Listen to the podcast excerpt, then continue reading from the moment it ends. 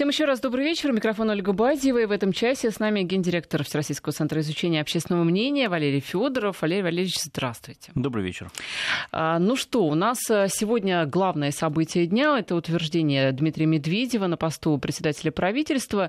И одно из, э, одна из инициатив, которая, в общем-то, давно уже обсуждалась, но, тем не менее, вот сегодня она обрисовалась, обрисовалась в своих, скажем так, контурах. Я имею в виду повышение пенсионного возраста, которое анонсировал премьер-министр, ну, анонсировал, если быть э, точными, он э, рассмотрение э, этого вопроса в Госдуме, в частности, предложения о повышении пенсионного возраста, которые будут в ближайшее время в Госдуму внесены и рассмотрены, собственно говоря, Нижней палатой парламента. И более того, сегодня также пришла новость о том, что пенсионный возраст, ну, появились некие конкретные, скажем так, цифры, может быть, в принципе, об этих цифрах тоже ранее уже говорили, для женщин он может быть увеличен до 60 лет, э, для мужчин до 65 лет. Эти э, данные озвучил глава Комитета Совета Федерации по социальной политике Валерий Рязанский. Э, это его мнение, по его словам, обсуждалось оно на разных уровнях, вот это самое мнение. И вот такие вот могут быть варианты. 60 лет для женщин и 65 лет для мужчин. Хотелось бы поподробнее об этом поговорить. Во-первых, что были ли у вас какие-то опросы ранее на этот счет, и мы хотели бы сделать сделать свой вопрос, свой опрос. У нас в приложении действует голосование, уже можете голосовать. А, собственно говоря, звучит опрос следующим образом. Пенсионный возраст 60 лет для женщин и 65 лет для мужчин. Это правильные цифры, это неправильные цифры. И третий вариант ответа меня пенсия не интересует вообще. Ну, потому что, наверное, есть такие люди. А, ну, давайте начнем с э, ваших э, опросов, которые уже были. Вот что думают люди по этому поводу? Цифры, может быть, какие-то конкретные, да? А, я имею в виду возраст возраст выхода на пенсию, а, вообще отношение к самому повышению пенсионного возраста? Ну, отношение, конечно, плохое. Вот, никто не хочет сам стрелять себе в ногу. Вот, э, поэтому, э, если и находятся редкие э, значит, сторонники, у нас таких, в принципе, процентов 9-10 вот, всего от опрошенных, вот, кто склонен поддержать при определенных условиях повышение пенсионного возраста то есть лишь каждый десятый. Вот. И то, как правило, это либо э, значит, люди такие достаточно самостоятельные, кто на государство не надеется, особенно и на пенсию прежде всего, вот, кто э, находится еще во вполне трудоспособном возрасте, и для кого перспектива выхода на пенсию, вот она пока еще не кажется близкой. Вот. Э, ну и из рациональных аргументов, ну или, скажем так, все, конечно, аргументы рациональные. Из аргументов, которыми пользуются экономисты и чиновники, вот скажем так, вот, сколько-нибудь правдоподобным кажется только э, аргумент о том, что у нас население стареет, молодых работников становится меньше, и поэтому денег в системе меньше, значит, надо что-то делать. Вот это единственный аргумент, но даже тут этот аргумент, он не самый такой серьезный, не самый правдоподобный. В общем-то, люди считают, что власти безразличны к людям, они хотят сократить доходы населения, вот, и вообще не хотят, чтобы люди доживали до пенсии. Для этого вот главная мотивация, по мнению людей, поднятие пенсионного возраста, чтобы вообще ничего не платить. Ну, не им, а нам. Угу. Вот, значит, более того, куда деньги уходят? Да? Экономисты говорят, что ну вот не хватает значит, на пенсии. А вопрос, а куда ушли деньги? И первая версия э, разворовали, коррупция. Вот, поэтому ну, совершенно не выдерживает никакой критики с точки зрения э, огромного большинства россиян вот, мнение о том, что нам нужно поднять пенсионный возраст. Вот, э, население полагает, что нужно искать другие пути балансировки государственного бюджета. Но ровно по этой причине значит, одна из самых острых проблем я говорю именно о реформировании пенсионной системы, она в предвыборный период вообще никак не артикулировалась в речах политиков. Вот, ни один из кандидатов о ней толком ничего не сказал. Вот, но вот наши опросы, а, когда мы людей значит, спрашивали, что вас вообще беспокоит, показывали, что как раз-таки страх того, что а, после выборов, да, когда уже не нужно будет бороться за голоса избирателей, политики и чиновники а, значит, первым делом начнут перекраивать пенсионную систему, этот страх был одним из самых сильных. Ну вот сегодняшний анонс показывает, что люди у нас умные, вот, и прекрасно все понимают. Но ведь э, по этой схеме, я имею в виду повышение пенсионного возраста, прошли большинство стран э, и цивилизованных европейских, там у некоторых вообще 65 для всех, э, и в том числе страны бывшего Советского Союза, даже Белоруссия постепенно к этому движется. И я думаю, что там опросы даже среди там осознанных, сознательных да, европейцев, они, наверное, говорят о том же. Никто, как вы говорите, не хочет э, стрелять себя в ногу и так далее. Вряд ли где-то население поддерживает такие меры. Ведь недаром даже такие вопросы на референдум не выносятся вот такого характера. Ну, тут мы приходим к ключевому вопросу демократии. Может ли народ сам решать свою судьбу? Вот. Или он настолько глуп, что спрашивать его о его судьбе не надо, а следует доверить значит, компетентным якобы экономистам. Почему значит... сразу глуп? Ну почему сразу глуп? Ведь есть действительно как-то а, каждый кулик да, хвалит свое, э, свое болото и заботится о своем, там, о своем болоте, о своем благосостоянии. То есть экономисты а, заботятся о чужом. Это нормально. Что люди, они все-таки не стратегии, они тактики, и они а, мыслят как раз в пределах там своих. Это все сказки. Наши люди прекрасные стратегии. Я вот только что значит, рассказал пример, вот, и могу вам таких, э, значит, телегу примеров привести. У нас люди все понимают, вот, значит, и никакие попытки обвести их вокруг пальца, значит, не проходят. Напомню, была история, значит, э, почти уже там 13-летней давности с монетизацией льгот. Тоже вот нам, э, значит, экономисты заявляли, что нет, мы не хотим ни у кого льгот лежать, мы просто хотим их все кодифицировать, перевести в денежную форму, чтобы эти льготы все предоставлялись, значит, и никто не, так сказать, на этом деле не воровал и так далее. Ну, когда все это произошло, выяснилось, что параллельно вот, э, так сказать, по пути гигантское количество льгот вот, куда-то потерялось. Вот. И люди, конечно, молчать не стали, они стали протестовать, выходить на улицы, перекрывать магистрали, и государству пришлось значит, в итоге потратить на эту монетизацию льгот гораздо больше денег, чем было запланировано. Поэтому план обмануть людей, сэкономив на них, конечно, он провалился. Вот. Еще раз, не, не считайте наших людей глупыми. Вот. Наши люди не хотят повышения пенсионного возраста. На, ну, аргумент очень простой. Мы сейчас-то до э, пенсии зачастую не доживаем, а когда до нее доживаем, ну, я говорю прежде всего о мужчинах, конечно, с э, женщинами здесь так надо все существенно пить лучше. и курить, собственно говоря, и доживете. Все да. в ваших руках, как да. говорится. Ну, вот вы мне напоминаете Марию Антуанетту, которая, значит, на э, значит, сообщение о том, что у парижского люда не хватает хлеба, сказала, ну, это, наверное, легенда, апокриф, но, тем не менее, такой, э, так сказать, кое-что отражает. Если нет хлеба, ешьте пирожные. Да.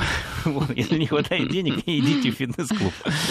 Вот. Но, тем не менее, одна хорошая новость э, вот в этой, значит, в целом тяжелой теме есть.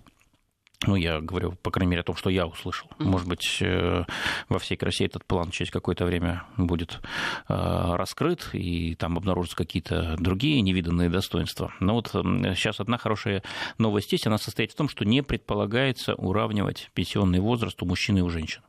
Мы на эту а тему... почему это хорошо? А потому что люди категорически против этого. Потому что люди считают, что женщина тянет двойную нагрузку, вот, то есть она не только работает, но она и рожает детей, смотрит за ними, воспитывает, их, да. воспитывает и, в общем, несет на себе э, домашнее хозяйство, везет. Вот, поэтому значит, э, женщины все-таки выходят на пенсию раньше мужчин не зря. И предложение уравнять пенсионный возраст между двумя полами, они поддержкой существенно не пользуются. Вот последний опрос, который мы на эту тему проводили, показал, что значит, порядка только э, трети, там 32% сказали, что надо уравнять. Вот, То есть даже мужчины говорят, что мы дольше будем да, работать? Ну, среди мужчин, вот, например, 34% предлагали уравнять, среди женщин 30%. Ну, если в целом угу. пересчитать на круг, то 32%. Это то как есть... раз и любопытные угу. цифры, потому что, как вы говорите, мужчины меньше живут, и здесь как, как раз это аргумент в их сторону. Женщины больше работают, ну, но еще мужчины раз, меньше люди живут. вообще против повышения пенсионного возраста 9 десятых. Вот. Значит, но если не мытьем, так катанием все-таки эта мера будет э, реализована, то, конечно, очень важно, чтобы разрыв сохранился. Вот такой, как сейчас, 5 лет, или, может быть, чуть поменьше, но разрыв должен быть, и этот разрыв должен быть в пользу, конечно, женщин. Вот такое мнение двух третей опрошенных россиян. Ну что ж, я напоминаю, что у нас есть опросы в нашем приложении Вести ФМ. Пенсионный возраст в 60 лет для женщин и 65 для мужчин. Это, как вы считаете, это правильные цифры, это неправильные цифры? И а, третий вариант ответа. Меня пенсия вообще не интересует. Э, действительно, может быть, и такие найдутся. После новостей середины часа, я думаю, как раз минут 10 еще хватит, мы подведем итоги. А, вы, я надеюсь, прокомментируете нам это голосование.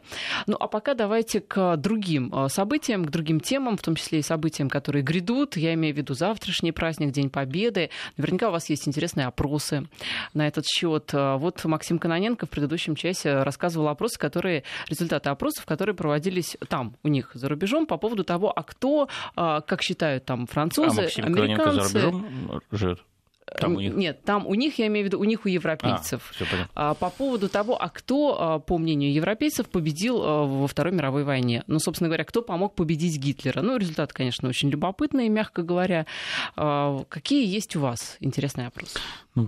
Относительно вот э, того, кто победил, да, кто внес больше вклад, мы много вопросов задавали, прежде всего в 90-е годы, когда вот пошла э, такая э, массовая и иногда огульная переоценка значит, ценностей, переоценка исторических событий. Вот в том числе очень активно стал обсуждаться вопрос, а смогли ли мы бы мы выиграть войну, смогли бы мы добиться великой победы, если бы не было у нас помощи от западных союзников, вот знаменитого ленд-лиза. Вот. И некоторое время действительно вот, мнение о том, что американцы э, внесли большой вклад, э, и англичане в нашу победу, но не э, через второй фронт, да, не через, так сказать, открытое противостояние гитлеровцам, а через материальную, финансовую, значит, Сторону. да, помощь Прошу прощения, у нас сейчас э, срочные новости приходят, которые мы анонсировали, и вот она, собственно говоря, случилась. Дональд Трамп объявил, что США выходят из сделки по иранской ядерной программе, и он подписывает указ о восстановлении прежних санкций против Ирана. При этом Трамп обвинил Иран в обогащении урана и разработке ядерного оружия, несмотря на действие ядерного соглашения. Трамп также заявил, что сделка с Ираном по ядерной программе никогда не принесет мир. Это цитата. Он также заявил, что даже если Иран соблюдает положение сделки по ядерной программе, то страна может в короткие сроки создать ядерное оружие. Вот такие вот последние новости. Ну, собственно говоря, это предсказывали многие эксперты, что Трамп как раз сегодня объявит именно о выходе из э, сделки по иранской ядерной программе. Все подробности в ближайшем выпуске новостей. Ну а мы возвращаемся к э, опросам, которые касаются Дня Победы. Да, так вот, чтобы закрыть э, тему, кто же все-таки победил и кто чей вклад больше, вот у россиян никогда не было сомнений, что основной вклад внесла Россия. Вопрос был только такой, а мы смогли бы выстоять вот самые тяжелые эти первые два года э, без американской помощи или нет? Вот. И в начале 90-х, в первой половине 90-х действительно э, было такое достаточно авторитетное мнение, что тяжело бы нам слишком было. Но даже тогда большинство полагали, что все равно бы и без тушенки, и без самолетов американских американских и без грузовиков мы бы выстояли. Вот. Но это, это, я повторюсь, э, первой половины 90-х годов, время, когда мы били себя пяткой в грудь и, значит, каялись во всех грехах, в ошибках и готовы были, задрав штаны, бежать за, ну, не за комсомолом, а за Вашингтоном. Вот. Ну, затем вектор развернулся, вот. мы перестали стыдиться своего прошлого и, э, значит, перестали, значит, э, смотреть, значит, и получать указания, ждать их из Лондона, Вашингтона, вот, прежде всего, а вернулись все-таки к пониманию, что наша история, да, сложная, да, драматичная, трагичная даже, но это наша история, и все-таки мы были правы тогда, и это мы а, победили в этой великой войне. Вот, это, так сказать, лаверды к опросу наших европейских а, Партнеров. соседей. А что касается наших свежих исследований, да, конечно, мы каждый год а, обязательно задаем какие-то вопросы. Вот в этот раз мы начали с а, вопроса, как вы собираетесь провести 9 мая? Самый массовый Ответ 55% опрошенных нам его дали. Приму участие в праздничных торжествах. Пойду на парад или на возложение венков, на шествие и так далее и тому подобное. 55% огромная цифра, каждый второй. Угу. Вот, ну, я предположу, что это связано прежде всего с не с военными парадами, а с акцией «Бессмертный пол», которая уже четвертый год проводится и которая стала без привлечения а, всенародной. Она очень подняла массовость участия. Каждый нашел себя, каждый понял, как он может а, поучаствовать в этом празднике. А, Еще шесть лет назад значит, до бессмертного полка, мы этот же вопрос задали, тогда ответ прямым участием в праздничных торжествах, он тоже был первым, но тогда только 37% его значит, выбрали, сейчас 55%. Что еще? Конечно, праздничный салют – 31% собирается смотреть. А, конечно, гости, либо пойду в гости, либо будут принимать гостей, 24%. Вот. Ну, а, другие формы. Кто-то будет смотреть телевизор. Ну, тот же парад можно смотреть. Тот же парад, да. военные фильмы. Вот. А, кто-то будет гулять, отдыхать на природе, кто-то будет заниматься своими делами, но вот все это существенно меньшее число опрошенных. Повторюсь, самой массовой формы участие в праздничных торжествах, праздничный салют, наблюдение за ним и э, гости. Ну вот э, меня, конечно, удивляет то, что количество желающих уехать на дачу не очень велико э, в результатах опроса. Может быть, связано с тем, что один день только выходной? Ну, может быть. Вот. Э, может быть, это связано с тем, что, в принципе, молодое поколение россиян не стремится, э, значит, уезжать на дачу. В большинстве своем воспринимает это скорее как такое принуждение, вот, э, тяжкий труд на благо своих родителей, либо бабушек, дедушек. Все-таки дачи у нас занимаются скорее люди старшего возраста и вот как бы среднестаршего. Вот. Ну, о чем еще э, говорили мы с нашими респондентами? Э, о военном параде. Некоторое время назад, когда традиция военных парадов только восстановилась, напомню, в 90-х годах была большая пауза, парадов не было. Вот. Э, значит, были парады только по большим датам, скажем, в 95-м году, когда отмечалось 50-летие Победы был большой военный парад. Но вот до этого и после этого были большие паузы. А значит, вновь эта традиция возобновилась и стала обязательной, регулярной уже в, если не ошибаюсь, в начале нулевых. А, и довольно долго вопрос дискутировался, а нужны ли нам эти парады, а зачем вот эти все милитаристские игрища, тем более, что это дорогое удовольствие. А, если все эти неудобства для граждан. Неудобства для граждан. А если говорить о Москве, то это же еще брусчатка, которую надо каждый раз перекладывать, это дорого.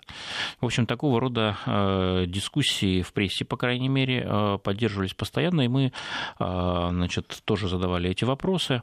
Значит, вы знаете, довольно быстро у людей сформировалось мнение, что да, это дорого, наверное, вот, но это нужно. Это нужно, потому что это история нашей страны, великая история, драматичная история, и это история, которая касается не правителя, а касается народа, касается людей, по сути, каждого из нас. Вот. Память о подвиге народа не должна быть забыта. И сегодня это тоже самый э, частый ответ на вопрос, зачем нужен парад, в чем смысл парада 9 мая, чтобы история страны, память о подвиге народа не была забыта. А, вот 34% выбрали такой вариант ответа. На втором месте а, отдать дань памяти павшим в войне. Да, это знак благодарности нашим предкам, которые выстояли и сделали возможным нашу жизнь сегодня. Тоже а, частый ответ 32%. Вот только на третьей позиции но тоже с весьма а, высоким результатом, 21%, это продемонстрировать военную мощь страны. Вот. Э, тут я не вижу никаких, э, никакого там излишнего милитаризма. Речь идет о том, что мы живем в небезопасном мире, новый мировой порядок, э, значит, который должен был сформироваться на развалинах СССР, новый, более безопасный порядок. Э, в начале 90-х годов он даже был провозглашен тогдашним американским президентом Бушем-старшим. Вот, э, превратился в новый мировой беспорядок, все больше кризиса, все меньше предсказуемости, упорядоченности, управляемости. Вот только что выдавали срочную новость. Вот, казалось бы, многолетний конфликт между США и Ираном был предыдущим президентом США Обамой урегулирован, но вот э, Трамп э, дал задний ход, и теперь, значит, всем миром будем расхлебывать, значит, этот рукотворный совершенно кризис. И сколько таких Все кризисов уже подписали, еще впереди? практически подготовили, здесь да, здесь включили заднюю. Новые санкции. Вот, э, да, понравилось, значит, санкции вводить, понравилось манипулировать, значит, санкционными режимами. Вот, это Видимо, это увлекает вид, очень, да? Ну, вот новый вид вот... боевых действий такой, но без сопутствующих потерь со своей стороны. Вот. А, поэтому в таком небезопасном мире, конечно, военную мощь надо демонстрировать. Это люди понимают прекрасно. Вот. Иллюзии о мире, где армия будет не нужна, где мы будем жить в мире и дружбе со всеми, вот они э, остались в далеком прошлом. Валерий Федоров, гендиректор ВЦИОМ у нас в студии. Ну что ж, мы, как и обещали, подведем результаты опроса по поводу повышения пенсионного возраста. Он сейчас доступен в нашем приложении Вести ФМ. Вы еще можете проголосовать. Пенсионный возраст 60 лет для женщин и 65 лет для мужчин. Как вам эти цифры? Голосуйте. Возвращаемся в эфир. Я напоминаю, что в студии Валерий Федоров, гендиректор э, Всероссийского центра изучения общественного мнения. Ну что ж, мы заканчиваем наш опрос в нашем приложении Вести ФМ. Итак, э, Валерий Валерьевич, давайте э, попытаемся интерпретировать результаты этого опроса. Звучал вопрос следующим образом. Пенсионный возраст в 60 лет для женщины, 65 лет для мужчин. Это правильные цифры. Э, это первый вариант ответа. Так ответили 20% наших слушателей. Э, неправильно правильные цифры. 72% наших слушателей и 8% считают, э, ну, по крайней мере, они говорят о том, что пенсия их вообще не интересует.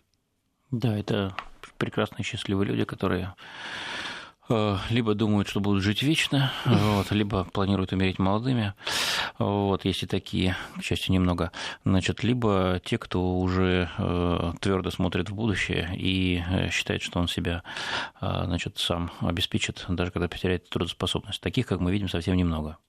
Ну вот, вот 20%. Абсолютное большинство. Ну, 20%. Вот, я кажется, о 10 говорил, да? Да. Вот, ну, может быть, и 20. Посмотрим. В любом случае, те данные опросы, на которые я ссылался, они не самые свежие. Дело в том, что а, в такой политической риторике последнего года-двух это была такая тема табуированная, запретная. Все понимали, что не надо дразнить гусей и, так сказать, пугать людей рассказами о, о пенсионной реформе. Они и так э, напуганы. Вот, поэтому совсем уж свежих опросов у нас нет. Ну, конечно, сейчас появится. Мы же не можем э, не реагировать на э, высказывания второго человека в стране. Вот, тем более теперь нового старого премьер-министра. Поэтому, конечно, спросим, э, что люди об этом думают, и обязательно вам расскажем, наверное, где-то через недельку. Хотя, может быть, э, растет, э, вы говорите, что было 10%, может быть, действительно и было 10%, может быть, растет число сознательных граждан. Ну, понимаете, нельзя сравнивать зеленое с квадратным. Ну вот. А что я имею в виду? Вот те данные, на которые я ссылался, пусть они и устаревшие, но это данные научных репрезентативных опросов населения. Так. Это когда мы опрашиваем небольшое количество людей, но гарантируем, что так сказать, десятки миллионов э, жителей нашей страны думают вот именно в этой пропорции, в которой мы получим. Вот. А вы, во-первых, никого не опрашиваете, да, люди сами звонят. Вот, сами решают, отвечать или не отвечать. Вот. И кого они представляют эти люди? Ну, только себя.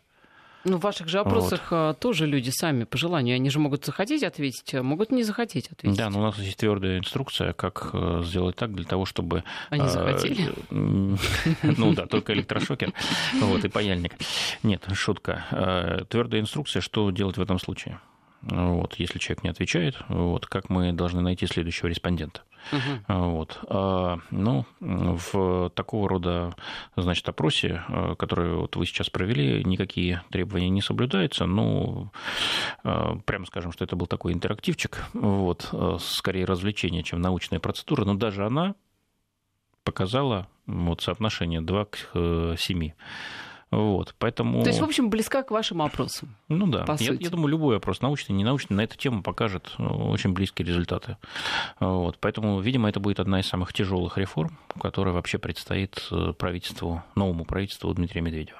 Но оно же будет э, новаторским, ну, вернее, таким, который идет вперед, который э, из вот этой вот, как там было, косности, да, дремучести нас выведет, так что... Дремучего охранительства. Да, из дремучего охранительства, так что, в общем... Ну да, посмотрим на состав вице-премьеров, сколько да. из них будет новых лиц, и узнаем, ну, значит, как быстро мы выйдем из значит, этого дремучего охранительства. Вот нам пишет Наталья, что а, нужно, нельзя сразу увеличивать на 5 лет, нужно постепенно, по одному-два года. Никто не предлагает, на самом деле, сразу резко на 5 лет, и, в общем, таких практик особо и не бывает. Обычно это постепенно и делается. А, там есть разные, конечно, методики, но прям, чтобы вот так резко взять и на 5 лет увеличить, это ну, действительно шоковая терапия. Конечно, давайте не будем кошмарить людей, мы так страшно. Вот, никакой шоковой терапии не будет, будет постепенно насколько я знаю, там по полгода в год хотят добавлять. Да. Это первая, так сказать, пилюля такая, которая э, должна подсластить э, вот этот горький плод. А вторая, есть и вторая пилюлька, все-таки это не касается нынешних пенсионеров. И даже не касается большинства тех, кто сегодня находится в пред, ну, совсем уж предпенсионном возрасте. Вот. Так что самые уязвимые части нашего населения, те, кто сегодня уже находится на пенсии, тут бояться вообще нечего. Ну, вот. так, естественно, они же уже на пенсии. Да, вы знаете, вот они больше всего и боятся. А почему они боятся? Ну, вот такой парадокс. Потому что, когда говоришь о пенсиях, молодой человек старается о пенсиях не думать. Вот, потому что он считает, что он здоровый и молодой, вот, а о пенсии он подумает когда-нибудь потом. Вот, в то время как э, те же самые злобные экономисты вам скажут, и в этом они, конечно, правы, что береги значит, платье основу, значит, честь молоду, а на пенсию копи тоже, как только начал Пораньше, работать. Да. да, но это никого у нас не убеждает особо.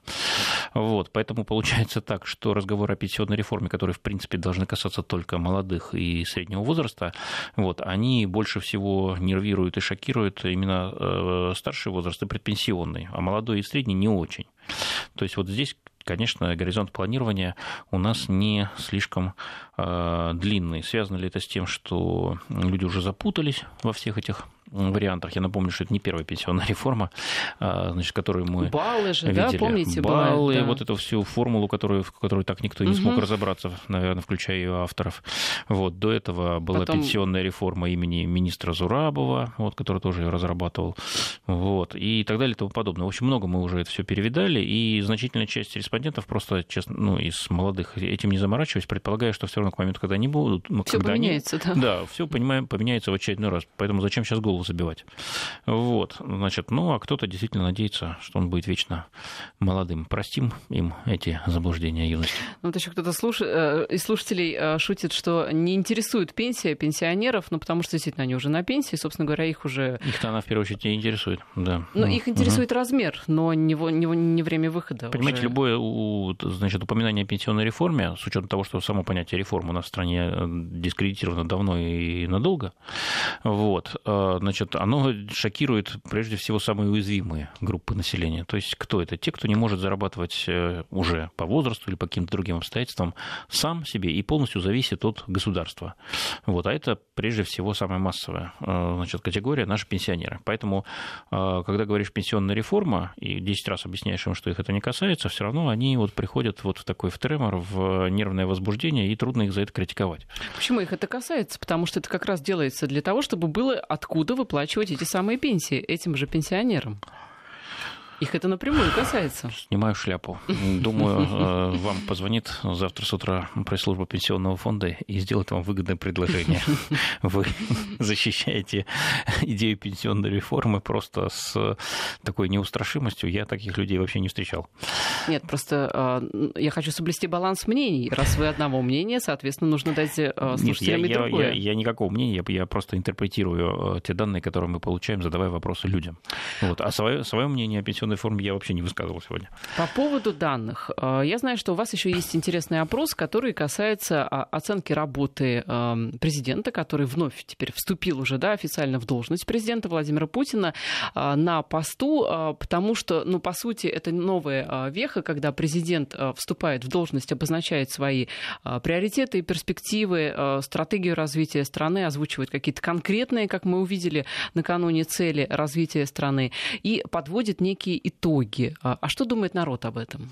Ну, у нас тут э, две новости. Одна такая достаточно, э, ну, даже ее новости сложно назвать, э, довольно рутинная, привычная, а вторая, я бы назвал ее сенсационной. Итак, что же, ну, начнем с привычного, да, чтобы сразу не пугать. А, Это уровень одобрения деятельности президента России. Вот мы здесь привели данные, там длинный ряд, э, начиная аж с 2004 года. Вот. И, скажем, в мае 2004 года, на 14 лет назад, 73% опрошенных одобряли э, работу Владимира Путина на посту президента, 19% не одобряли. Ну, дальше по синусоиде все это двигалось. В какие-то моменты было выше, в какие-то меньше. Э, Вот, скажем, в мае 2013 года, всего 5 лет назад, э, минимум был зафиксирован, всего 65% одобряли его работу, две трети. Ну, много, конечно, но по сравнению с другими цифрами не самая высокая цифра. А 26% каждый четвертый не одобрял. Вот, но последние 4 года рейтинг стоит как влитой. Вот, э, 86, 88, 82, 84. Вот такой уровень поддержки. То есть скачок на 20% по сравнению да. с 2013 годом. Да, всего за год это произошло. Между весной 13 и весной 14 ну, понятно, что причинам. произошло. Да, мы вошли в конфликт глубокий с Западом. Вот мы воссоединились с Крымом и Севастополем. Мы всем показали, что мы будем проводить собственные независимый курс, несмотря ни на что, ни на какие последствия, ни на, несмотря на какие цены. Вот, и людям это понравилось. И Путин как символ независимого курса, как символ России, который может сказать «нет», любым поползновением. Вот. Он э, резко нарастил свою популярность. Вот. Многие ожидали, что это будет такой скачок, за которым последует спад. Он казался неизбежным, ничего подобного не произошло. Вот, 4 года мы фиксируем феноменальный уровень популярности и уровень э, высокой оценки его работы. Вот актуальная цифра, получили мы ее 2-3 мая. 82% одобряют ее работу, 11% не одобряет. Еще 7 затрудняются ответить. Но это новость без новости, я думаю, и так все прекрасно понимают, тем более совсем недавно голосовали все на выборах президента. Напомню, 77% пришедших на выборы поддержали Владимира Путина. Именно. То есть еще 5%, которые не голосовали, они тоже одобряют, просто вот, они не голосовали. Вот тут опять сравниваем зеленое с квадратным. Дело в том, что мы опрашиваем всех. Ну, конечно, не всех, а только всех россиян в возрасте 18 лет и старше. Ну вот, до кого можем дотянуться. А голосуют кто?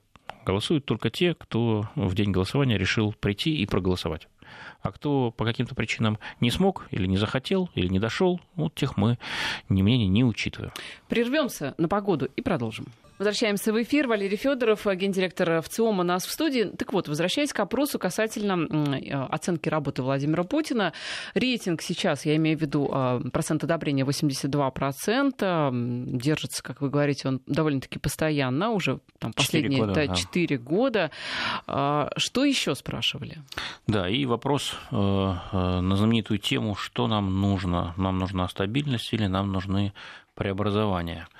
Вот очень интересный результат. Значит, выяснилось, что тех, кто полагает, что преобразования сейчас в нашей стране не нужны, у нас очень много, аж 2% от всех опрошенных. Вот. А Еще 30% полагают, что нашей стране нужны преобразования в некоторых сферах общества. А 59% абсолютно большинство полагают, что нашей стране нужны преобразования в большинстве сфер нашей жизни. Но если э, одно с другим сложить, получается, что у нас порядка 90% опрошенных ждут от президента нестабильности, а перемен. Или не только стабильности, да, а именно перемен, причем перемен глубоких, широких. Вот я, правда, чуть раньше говорил, что мы боимся реформы, и вообще само понятие реформы у нас крайне дискредитировано, а тут, смотрите, все хотят перемен. Так вот Значит... вам и перемены, Валерий Валерьевич. Пенсионный возраст, 60-65. Вот пенсионный, фонд, э, пенсионный возраст – это вот отличный пример, э, чем реформы от перемен отличаются. Вот у нас перемен ждут, а реформ нет. Почему? Это не лексическая такая сугубо проблема. А дело в том, что реформы – это такие перемены, которые на пользу стране не идут. Они идут, как правило, на пользу узкому кругу значит, людей, которые эти реформы разрабатывают, и обогащается значит, попутно. Вот. А перемены – это такие реформы, которые э, должны бы и нужно их проводить, но почему-то их, ну, как сказать, в реальности не наблюдается. Поэтому еще раз, нам не реформы нужны, нам нужны перемены. Вот это очень тонкая дистинкция, да, вот надо ее понимать и держать ее в фокусе, когда вот мы будем, э, надеюсь, придет такое время, анализировать программу нового правительства, да, его кадровый состав и вот эти вот все короткие анонсы, которые сегодня, вчера прозвучали, они уже примут какой-то такой законченный вид, и можно будет с деталями, с цифрами в руках, э, значит, э, понимать все и про пенсионный возраст, и про массу других изменений и инициатив, которые предлагаются или будут предложены премьер-министром и его командой. Ну, то есть тот курс, который озвучил президент накануне, курс на вот, борьбу с охранительством, вот этим дремучим, это, по сути, уловил да, глава государства тренд, как говорится. Ну, видите, все критики Путина говорят, что ну чего от него ждать, он уже все показал. Да? Он уже, так сказать, 18 лет у власти, ну, в том или ином качестве, он уже значит, достиг так сказать, максимума, потенциал свой выработал, и изменений не ждите. Вот. А Путин, как всегда, идет другим путем. Да? Он их переигрывает. И вот тут он очень тонко улавливает ожидания людей. Да, стабильность хорошо, но нам не нужна такая стабильность, которая была последние три года. Это стабильность, я напомню, в условиях внешнего давления. Это стабильность в условиях экономической стагнации, нулевого роста или вообще неощутимого, или даже кризиса. Это стабильность без понимания, когда же станет лучше, без э, ощущения, что сегодня нам лучше, чем вчера, а завтра будет лучше, чем сегодня. Кому нужна такая стабильность? Нет, люди хотят э, стабильности как гарантии от резких шараханий туда-сюда, как у нас было в 90-е годы, когда у нас были одни реформы, вот, и казалось, они идут без конца и края, но лучше от этого никому не становится почему-то. Да? Каждым годом падал ВВП, падали доходы населения, а единственное, что росла, росла только инфляция. Вот. И Путин э, прекрасно понимает, что такая стабильность нам не нужна. Это пройденный, шаг, пройденный этап. Нам э, нужны действительно перемены, но перемены в интересах большинства населения, а не узкой э, группы реформаторов профессиональных, вот, которые хотят э, значит, э, в очередной раз избавиться от обязательств перед гражданами, вот, а всю высвободившуюся разницу увести в офшоры.